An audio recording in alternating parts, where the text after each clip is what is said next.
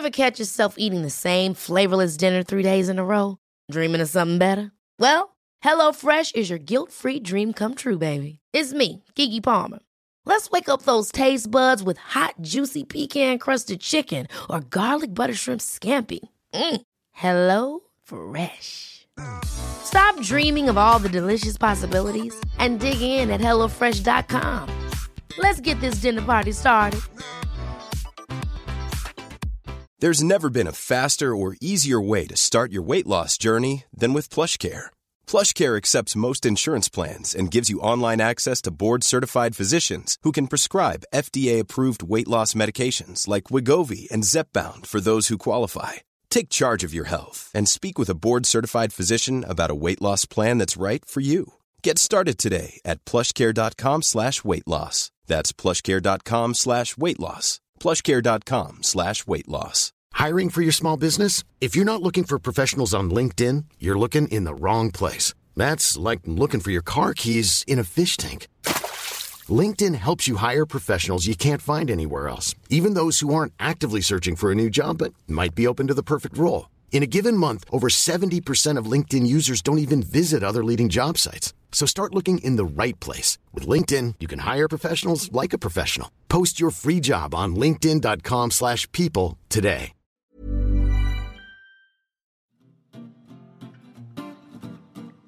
It's mentally yours from Ellen and Yvette. A podcast on your mental health you surely won't regret. It's mentally, mentally, mentally, mentally, mentally yours. Mentally yours. Mentally yours. Hi, everyone, and welcome to Mentally Yours, metro.co.uk's weekly mental health podcast. I'm Yvette, and today I'm chatting to Helen Naylor. She's the author of My Mother, Munchausen's, and Me. We're going to be discussing what it's like growing up with a parent who pretended to be sick for over 30 years.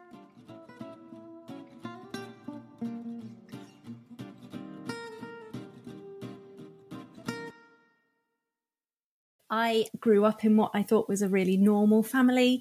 It was me and my uh, mum and dad. And um, when I was about seven, um, my dad was diagnosed with quite serious health problems. So he um, had uh, heart and lung problems. Um, and at the same time, my mum was diagnosed with uh, ME or chronic fatigue syndrome. And um, although I knew my dad was more seriously ill, it was mum's um, disabilities, I suppose, that were dominating our lives. Um, so we didn't go out. We didn't. Um, Mum said she couldn't even walk me to the local shop on the corner. Um, she said she'd spent 18 hours in bed a day. Yeah, my life was really curtailed, I suppose. Um, so every afternoon from the age of seven, I was just left basically to get on with it and entertain myself. And my mum would go to bed. My dad would go down the pub and there was sort of no concern for my safety or what I'd do or anything. And so every holiday, every weekend, I was just left alone for hours um, to do whatever. Um, and so it was a really lonely childhood, but I believed that my parents were doing the best for me under the circumstances. You know, they were both disabled, and yeah, I thought they were doing the best they could. It does sound lonely, um, but on top of that, being sort of left alone like that, um, were you ever sort of put in danger being kind of a, a kid on your own? Yeah, so not so much at home, I suppose. Um, you know, there was a lot of, um, you know, I had to be quiet because I couldn't disturb mum. Um, so I, you know, would watch the TV with the the sound turned off, and I knew I had to creep around the house and so on. So it was kind of restricted, but I guess not particularly dangerous. But then there were moments when, um, you know, the same thing would happen when we went on holiday. So I remember going um, to Jersey on holiday when I was about 10. And my dad went to the bar, my mum went to bed for the afternoon, and I was just left to wander this hotel um, on my own. And it was quite a large hotel; it wasn't sort of a B and B. And I remember at one point staring at the door um, at the front of the hotel and thinking, shall I go for a walk because I'm really bored, and should I just shall I just go out and go on my own? Um, and it was sunny, and I could see the beach, and it just looked lovely. Um, and then thinking, no, I I can't. Um, and I've since found out that actually my mum and dad sent me off with another family on that holiday that they didn't know, but they just sent me off with this other family. Um, so there was lots of moments of risk, I suppose. Do you feel like you lost your childhood due to what was going on? Um, and do you feel like you were having to act as a carer even, or, or certainly as an adult before your time? Um, or were there still the occasional moments of um, of joy and maybe some family fun, or is it was it all pretty bleak? There was a lot of responsibility placed on me. Um, we had a cleaner, we had a gardener. Um, my dad liked to cook, and he couldn't share that. Um, and so uh, although I didn't have to physically do a lot, there was a lot of emotional responsibility placed on me.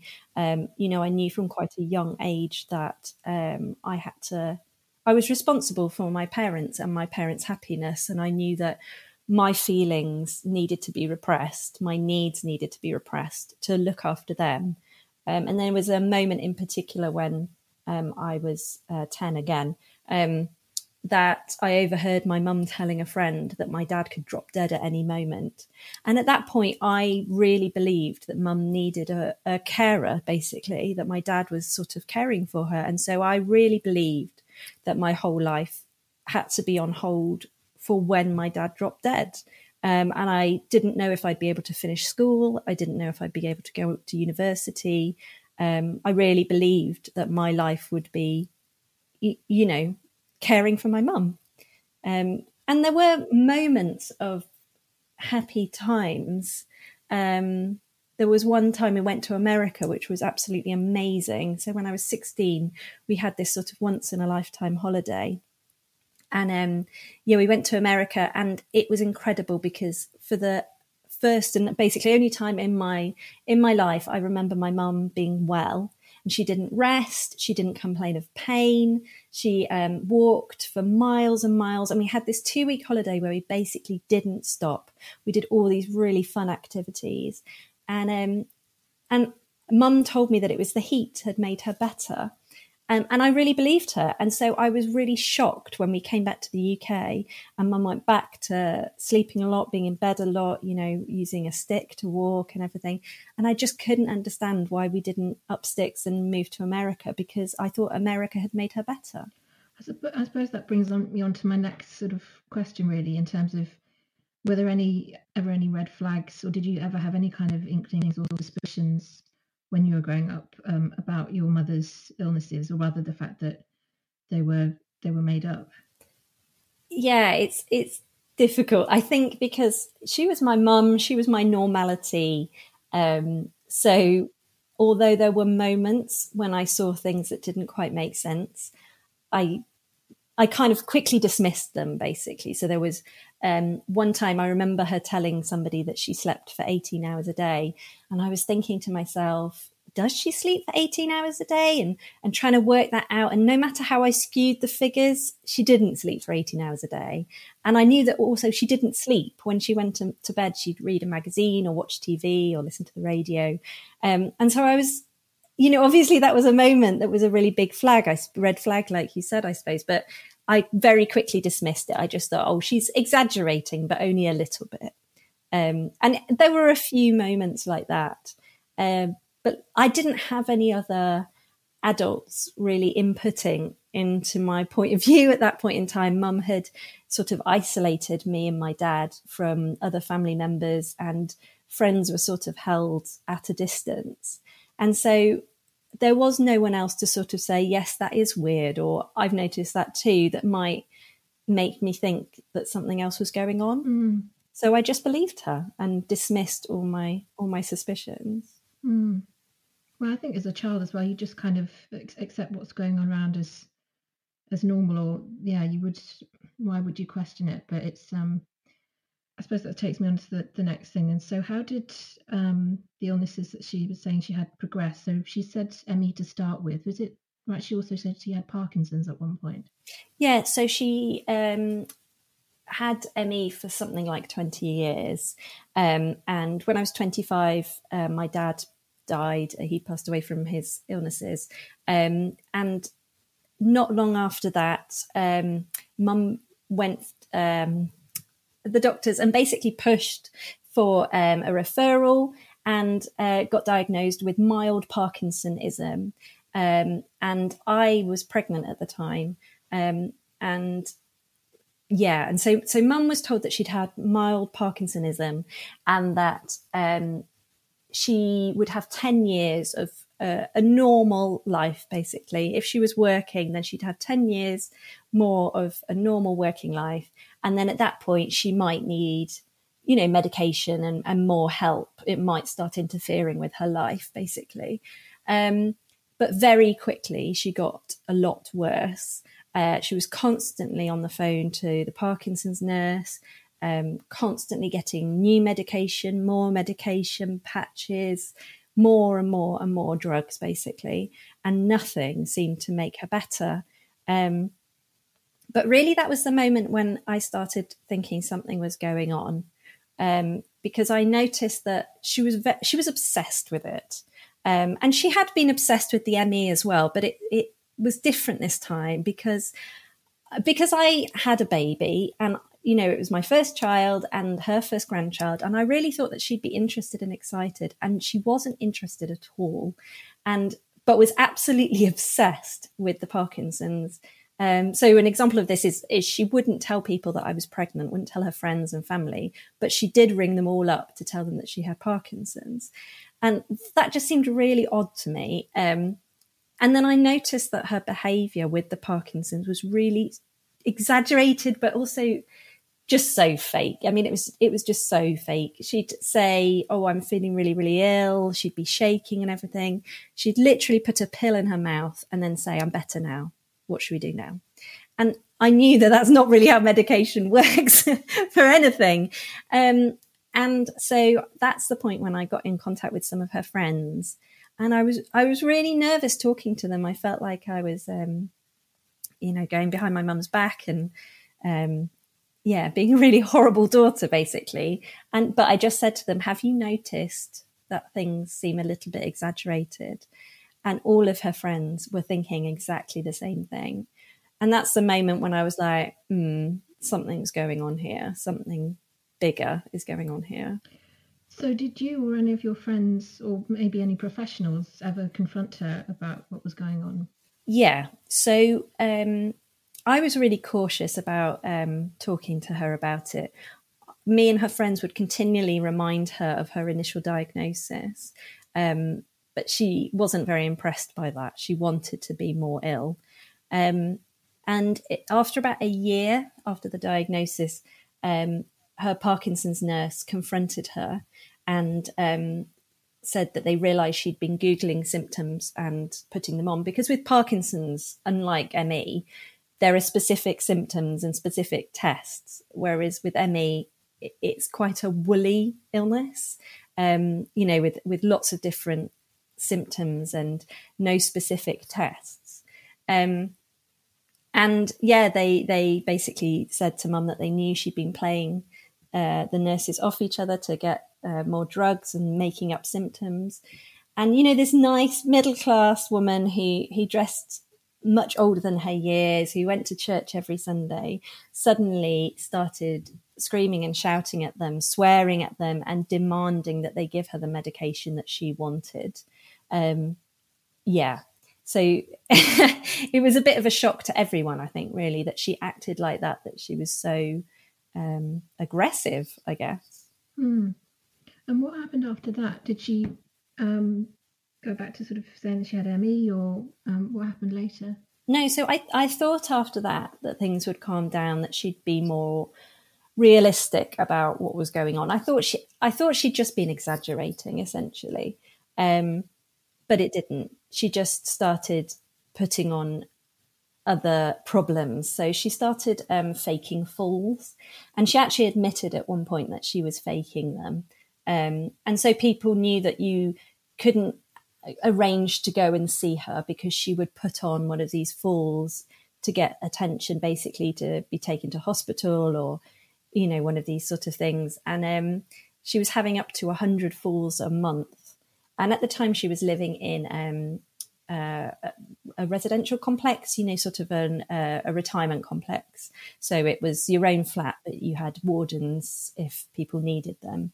And um, she had a red, one of those red cords in her in her flat that she could pull in emergencies. And she used to just stand by the cord and pull it, just to get people to come round to give her attention.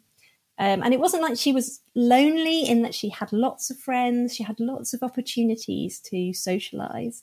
It was just for this attention, um, this sort of medical attention that she was doing it. Mm. And when did you find out kind of the whole truth about the extent to which your, um, your mother had been lying? Um, so she was taken to hospital after one of these falls, and she basically refused to get out of bed. Um, and so the, the doctors had no choice really but to put her in what they referred to as respite care in a care home. And she very quickly got a lot worse. Um, she was incontinent and she'd um, started, she uh, bound her hands up so that they were into fists and um, and then also started having other contractures um, and was losing weight massively. Um, and when the doctor saw her, they they immediately referred her to the um, consultants um, in Birmingham, and she went and had um, three months in a hospital in Birmingham, having tests on on literally everything. They were looking for all types of Parkinson's. Um, they were looking at you know brain tumor, you know, looking at her brain to see if there was a brain tumor. They were looking at her stomach to see if there was a reason she wasn't um, taking in nutrients. They, they checked everything. And their conclusion was basically that there was nothing physically wrong with her. And um, she had seen a psychiatrist at one point, and um, he had said that he believed that mum's mental and physical um, illnesses were intertwined, but he saw no point trying to unravel them, was his conclusion. Um, and so basically, I'd been told that there was nothing physically or mentally wrong with her, but that she would die in the next few months. And um, she did actually pass away a few months later, um, a sort of self induced death, essentially. And afterwards, you also found her diaries, didn't you? Which um, presumably gave her kind of you more insights into what her life had been like. Yeah, so I started writing my experience um, down pretty much straight after her death. I wanted to record what had happened uh, because I didn't want to forget the details, basically.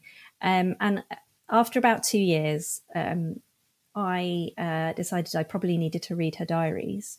So she'd written um, 55 years of daily diaries and kept all of those. And I'd um, I'd got them after her death, obviously, and put them away in my loft.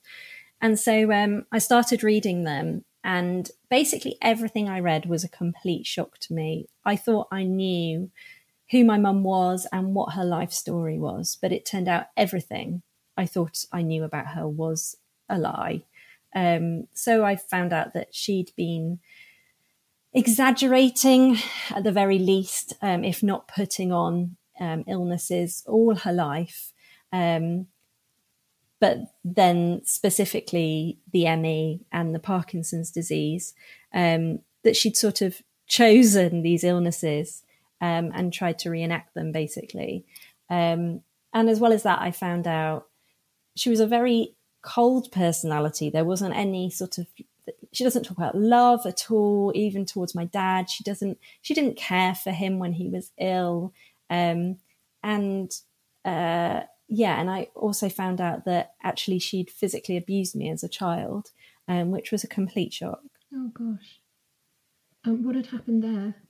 So when I was a small child, she'd um, she'd left me when I was a week old to go shopping. She'd uh, when I was six months old, she and my dad had left me in a hotel room to go out for the evening, um, and had left me for sort of four or five hours to go to go for a walk along the beach and things. Um, when I was eight months old, she'd fed me Chinese food washed down with whiskey. She drugged me.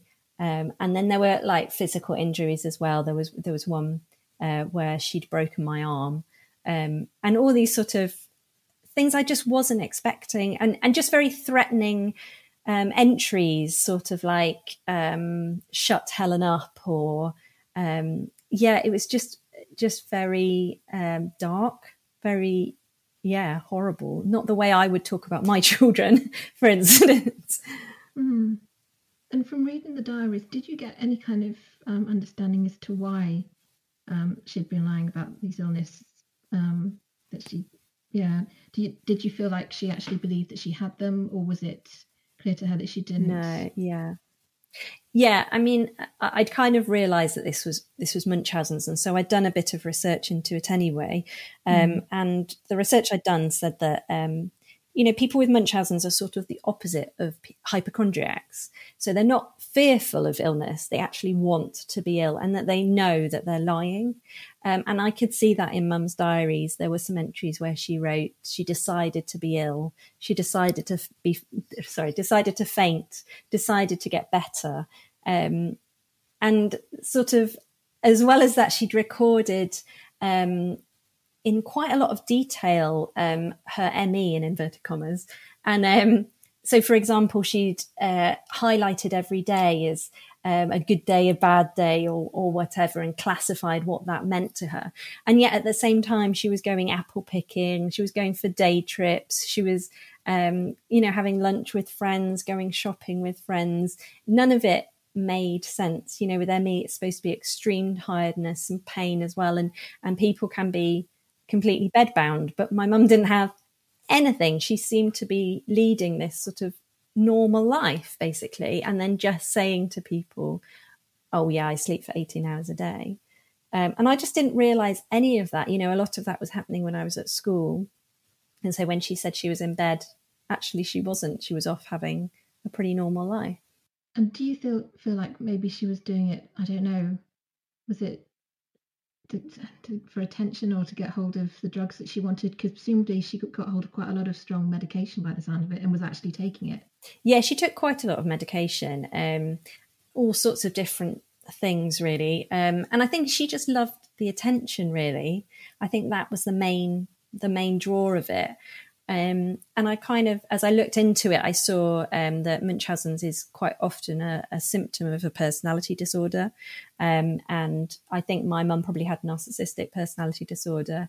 Um, so it's all about getting attention and, and being a victim is this sort of, you get a lot of sympathy for, for being, um, you know, an ill person. It gives you a, an identity that perhaps mum felt she, she didn't otherwise have.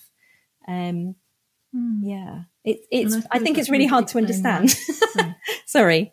Oh yeah, well it, it is. But I was just going to say that maybe sort of might sort of explain why, when you were pregnant and, and had your baby, she was maybe felt like she wasn't getting the usual attention. So yeah, she sort of stepped up the park. I think there was a lot of. Um, it's very sad, isn't it? Because you'd think she, you know, the, the joy that usually comes with being a grandmother. Oh, it was devastating. Um, yeah, I really wanted her to be a great grandma and be really involved, but she just wasn't interested whatsoever. Um, and when I look back now, of course, like all her illnesses and relapses and so forth have very coincidental timing. So obviously, she got ME when my dad became quite seriously ill. Um, you know, she had a relapse when I went to university. Um, she was diagnosed with Parkinson's when um, I was pregnant with my first child. It was it was all very coincidental timing. Now I look back on it, and um, I think, especially with you know my own children, she felt threatened basically that the attention was going to be off her, and um, a lot of dramatic moments were when. Um, you know, at Christmas or at my at my children's um, dedications, and and she'd have to throw a sort of dramatic moment. Um, yeah, and it was all just sort of very coincidental timing. We always knew she'd do something. Mm. Well, now you're a mother yourself. Do you have? How do you feel about your mother's actions? Um, has it sort of given you a, different angle on it, or do you have any sympathy for the way yeah, that she totally. behaved? Or um, what are your thoughts? Yeah, definitely. I think I I did know some of um, the stories that Mum would tell. Um, so, for example, the the time she broke my arm, I, I knew about that story. She she told me that I'd um, been leaning back to uh, close the car door, and that she'd accidentally closed it before I'd moved my arm, and and it landed on my arm and, and broke it. Um, and she she um, presented this to me as a funny story, And I laughed along when I was younger, but now I have my own children. I find that anything but funny. You know, I, I find that abusive, obviously. Um, and just the way I remember her talking to me, the sort of things that she'd say to me, you know, as I was growing up. Um, she told me that I was fat and ugly and stupid, that I was unreliable um, and lazy, and all these sort of things that I would never dream of saying to my children. You know, I look at my daughter and and think, gosh, my, at this age, my mum was telling me that I had chubby fingers and that I wasn't tall enough and that I weighed too much. And, you know, why would you say that to a small child or a young child? It's just bizarre. I think I think it does give you a completely different perspective. Yeah, when you have your own kids. And how do you think? I mean, you touched on it there, it can't have been easy in terms of self-esteem when you've got a mother being that sort of unkind and well, cruel. But how do you feel your childhood affected your your own mental health? Um, yeah, so I, I really struggled and have struggled with my mental health.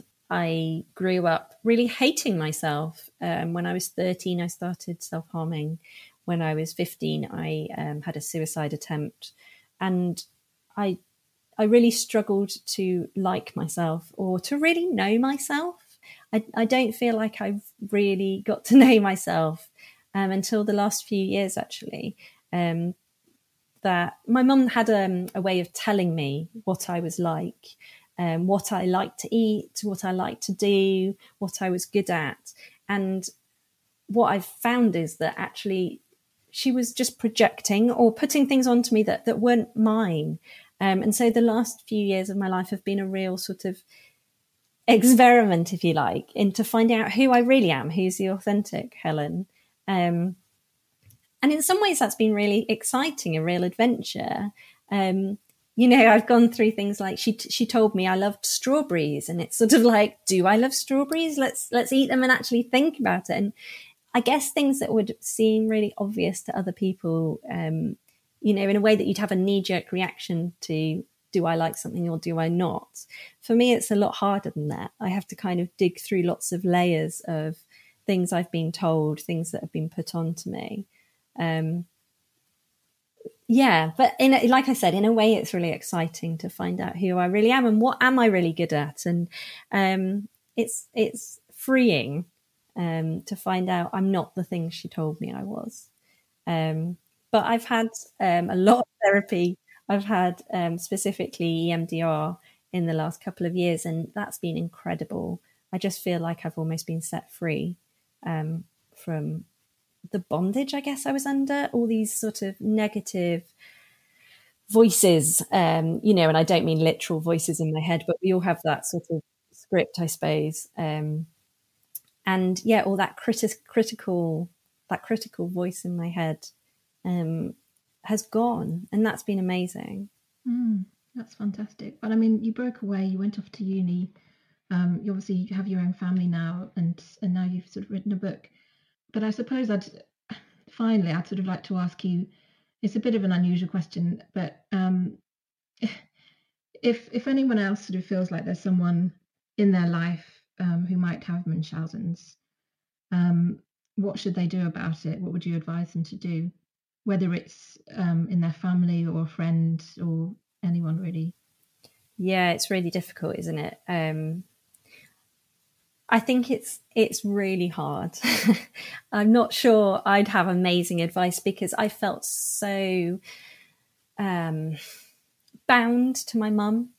I I found it really hard to confront her or to walk away. The last two years of my mum's life, we weren't in contact, which was partly her choice, partly my choice, um, and that was really hard because I I did love my mum. I did want the best for her and so it would, I guess it would be very easy to say, oh, well, if you think, you know, your, your mum or something has, has Munchausen's, just walk away because you can't help them. But that's not really how life is, is it? You know, um, and I got a lot of flack for walking away as well. Um, you know, I was told I was a bad daughter um, by a lot of people and made to feel really guilty about it. Um, and so I guess what I would say is is find support. You know, there's a lot of um, support that you can find, especially on the internet, Facebook forums. Um, there's also various charities um, that that can help. Um, and try and talk to to your parents' doctor. You know, it it's a really hard um, almost wall to break through. I think you know I I tried for five years to get my mum's psychiatric help, and I got absolutely nowhere.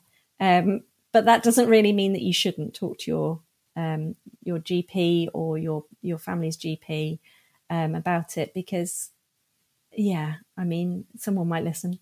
Um, that's not very yeah, hopeful, is it? Um, what, you, what, you, said earlier, though, as well about really kind of looking after yourself and protecting yourself, and the you know the, the lengths you went in terms of getting therapy and the things that you found have helped. I think that sort of speaks volumes. Just taking care of yourself. Yeah, I think ultimately for me, I, I think it was really easy for me in a way because I'd had children. I had very young children, and basically I was I was left with this choice: Am I going to look after my children, or am I going to look after my mother? And I could see that my mum was on this really destructive route, um, and she was going to take me with her. She didn't care about me. She was going to destroy both of us. Um, and so I chose my children. Um, and in a way, that's really easy. And if you don't have children, you know, you still have to look after yourself. You still have to put yourself first because I don't think there is anything you can do. You know, it's it's if that that is their choice. Um, what can you do? You have to look after yourself and have to um, protect yourself. That's what I'd say. So this is goodbye from mentally yours. So go away, enjoy your day, get on with all your chores from mentally, mentally, mentally, mentally, mentally yours. Mentally yours. Mentally yours. If you've been affected by any of the issues we've discussed today, you can give the Samaritans a ring on 116 123. If you like Mentally Yours, you can also find us on Twitter. We're at Mentally YRS we also have a lovely Facebook group which is just called Mentally Yours. And if you really liked us, you could do us a massive favour and give us a rating and review on Apple Podcasts. It's much appreciated, uh, helps us, you know, continue doing what we're doing. So please do rate and review and check back in next week for more Mentally Yours.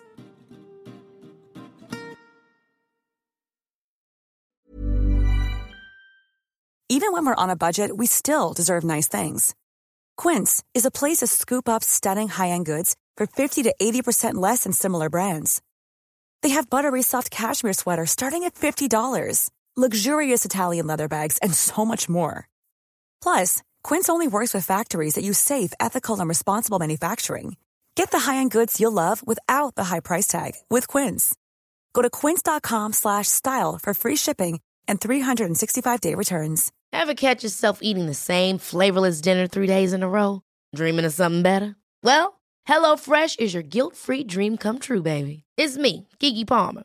Let's wake up those taste buds with hot, juicy pecan-crusted chicken or garlic butter shrimp scampi. Mm. Hello Fresh. Stop dreaming of all the delicious possibilities and dig in at HelloFresh.com. Let's get this dinner party started. Mom deserves the best, and there's no better place to shop for Mother's Day than Whole Foods Market. They're your destination for unbeatable savings, from premium gifts to show-stopping flowers and irresistible desserts. Start by saving 33% with Prime on all body care and candles. Then get a 15-stem bunch of tulips for just $9.99 each with Prime. Round out Mom's menu with festive rosé, irresistible berry chantilly cake, and more special treats. Come celebrate Mother's Day at Whole Foods Market.